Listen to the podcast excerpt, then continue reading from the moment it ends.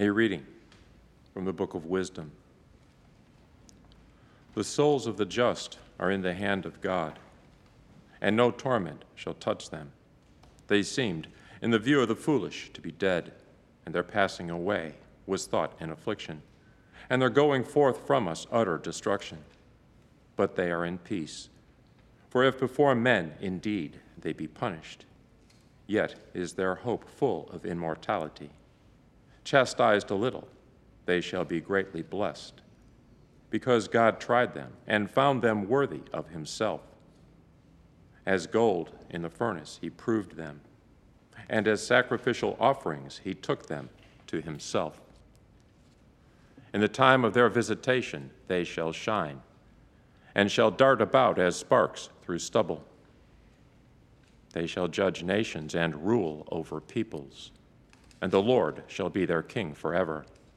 Those who trust in him shall understand truth, and the faithful shall abide with him in love, because grace and mercy are with his holy ones, and his care is with his elect. The word of the Lord. Those who sow in tears shall reap rejoicing.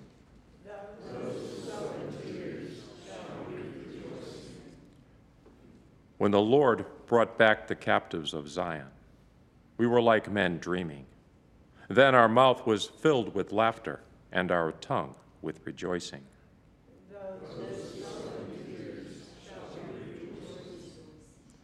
Then they said among the nations, The Lord has done great things for them. The Lord has done great things for us. We are glad indeed.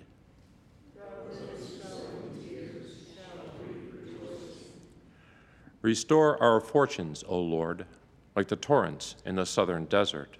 Those who sow in tears shall reap rejoicing.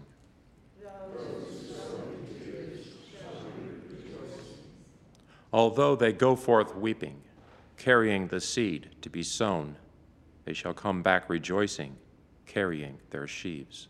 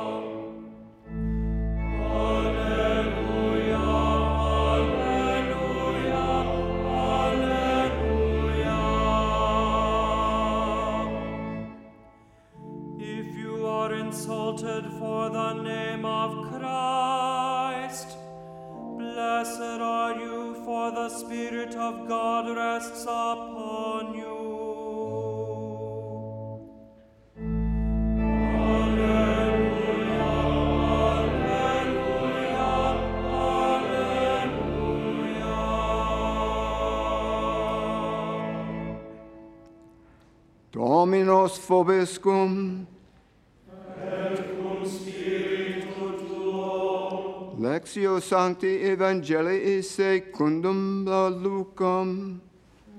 Gloria tibi, Domine. Jesus said to all, If anyone wishes to come after me, he must deny himself and take up his cross daily and follow me. For whoever wishes to save his life will lose it, but whoever, whoever loses his life for my sake will save it. What profit is there for one to gain the whole world, yet lose or forfeit himself? Whoever is ashamed of me and of my words, the Son of Man will be ashamed of when he comes in his glory and in the glory of the Father and of the holy angels. Verbum Domini.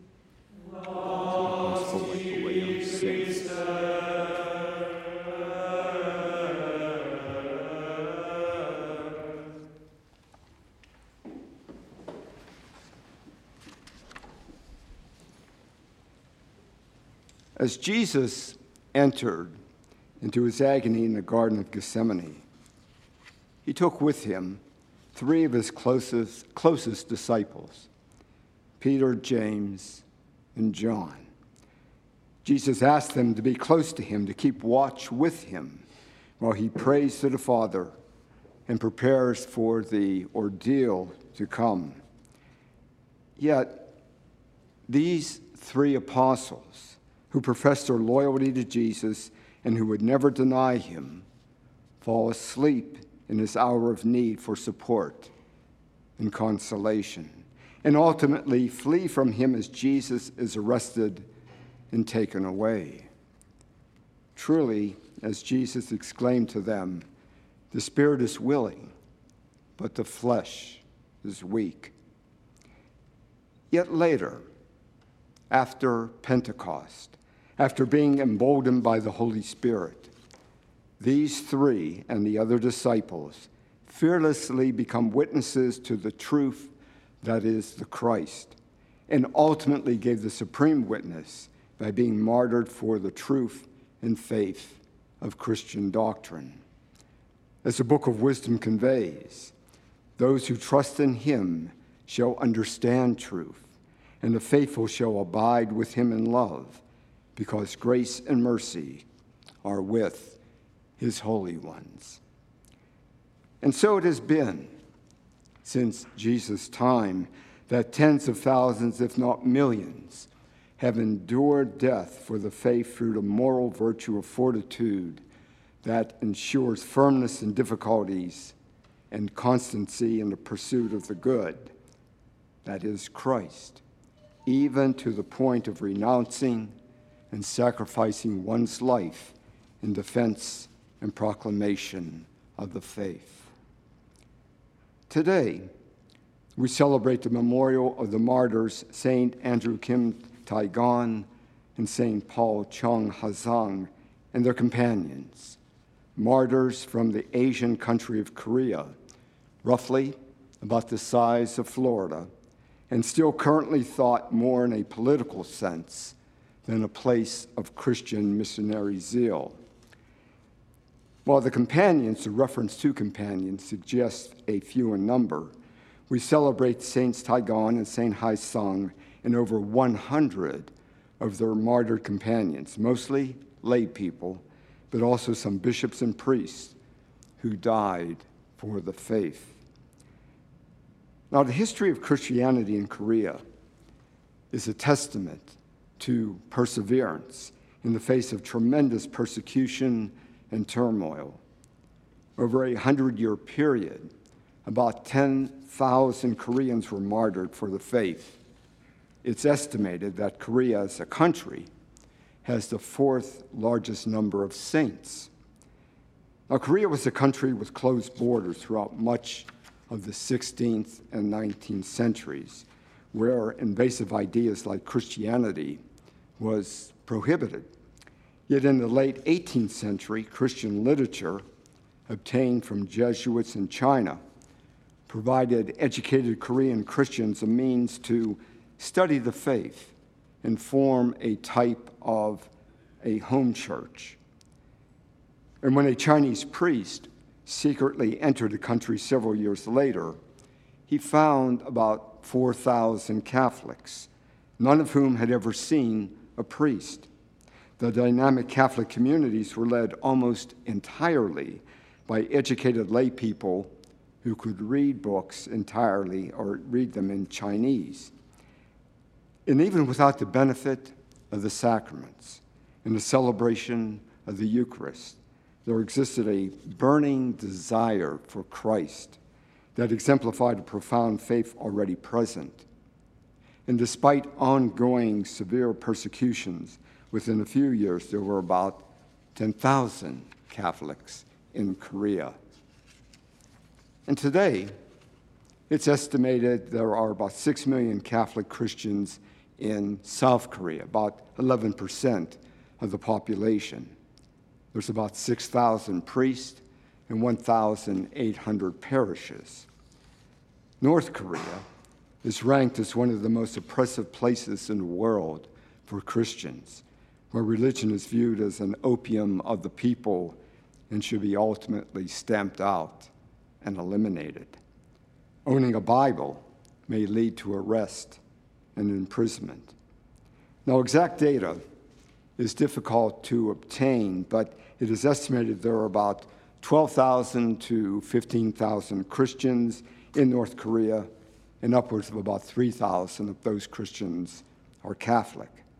But there are no Catholic priests in residence in North Korea. The Book of Wisdom conveys the Korean strength in Christian faith, especially those who were martyred. For if before men indeed they be punished, yet is their hope full of immortality. The 103 Korean martyrs who we celebrate today were all canonized in May 1984 in Seoul, Korea, South Korea, by Saint Pope John Paul II, who conveyed during his homily the splendid flowering of the church in Korea is indeed the fruit of the heroic witnesses of the martyrs. The Korean martyrs have borne witness to the crucified and risen Christ. Through the sacrifice of their own lives, they have become like Christ in a very special way. And of the martyrs we celebrate today, two are particularly mentioned Saints Andrew Kim Taegon and Saint Paul Chung Hasang. Saint Taegon was, first, was the first Korean born Catholic priest, and he is the patron saint of Korea. His parents were converts to Christianity, and his father was martyred for practicing the faith. After he was baptized at the age of 15, St. Kim was ordained a priest in Shanghai around about the middle of the 1800s. He returned to Korea to preach and to evangelize despite the risk. He was one of several thousand Christians who were executed during this time. In 1846, at the age of 25, he was tortured and beheaded near Seoul. It's reputed that his last words were, This is my last hour of life. Listen to me attentively. If I have held communication with foreigners, it has been for my religion and for my God. It is for him that I die. My immortal life is on the point of beginning. Become Christians if you wish to be happy after death, because God has eternal chastisements in store for those who have refused to know him. St. Paul Chung Hasang was born in 1795. His father was one of Korea's first converts to Christianity, who was also martyred around the year 1801. St. Paul and his siblings were spared martyrdom at that time. They took shelter in the countryside. But as an adult, St. Paul reunited the Christians scattered uh, during the times of persecution. He encouraged them to keep living the faith. He wrote the first catechism for the Korean church. He was in the diplomatic corps as an adult and enabled him to travel to China and Beijing, where he persuaded the bishop in Beijing to petition Pope Gregory XVI to establish a diocese in Korea, which was granted in 1831. But renewed persecutions broke out.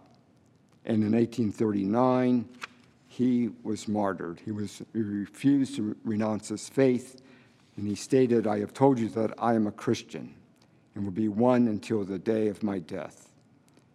He also was tortured he was bound to a cross and put to death. He was 45 years old. In addition to the 103 martyrs that we celebrate today and who were canonized in 1984, Pope Francis beatified in August 2014 an additional 124 Koreans who died for the faith. Many were the parents or the grandparents of the 103 martyrs canonized by St. Pope John Paul II. And Pope Francis stated in his homily during the beatification ceremony. May the prayers of all the Korean martyrs, in union with those of Our Lady, obtain for us the grace of perseverance in faith and in every good work, holiness and purity of heart, and apostolic zeal in bearing witness to Jesus in this beloved country, throughout Asia, and to the ends of the earth. My friends, the Korean martyrs and all who have died for the faith exemplify what Jesus conveys how we are to live. If anyone wishes to come after me, he must deny himself and take up his cross daily and follow me. For whoever wishes to save his life will lose it, but whoever loses his life for my sake will save it. It's a call for the disciples, the true disciples of Christ, to love him and his people more than love of self. Jesus is clear. If we are called to examine daily if the world and its allurements are more important than our eternal happiness with him, we are at risk of endangering our eternal salvation and enjoying the beatific vision. As St. As St. John Mary Vianney once proclaimed, a person who loves pleasure, who seeks comfort, who flies from anything that might spell suffering, who is overanxious, who complains, who blames, and who becomes impatient at the least little thing which does not go his way. A person like that is a Christian only in name. He is a dishonor to his religion, for Jesus Christ has said so. The Korean martyrs amplifies for us the true path to be Jesus' disciples, their willingness to embrace their crosses while expressing love of neighbor, love of enemies, and praying for those who persecuted them. God graced us with free will to do as we choose. But to follow him as his disciples, we need to deny and renounce our inclination to the sinful aspects of the world that competes with our devotion to God, whether it's attraction to money or to people or to comfort, reputation, power, whatever it may be. We need to shed to release anything that impedes lovingly following God's holy will for our lives. Jesus said, We must take up our cross daily. This isn't a one time decision, but a lifetime commitment of love and devotion to obtain the Lord's grace and mercy promised, to be ultimately judged as one of the just souls resting in the hands of God.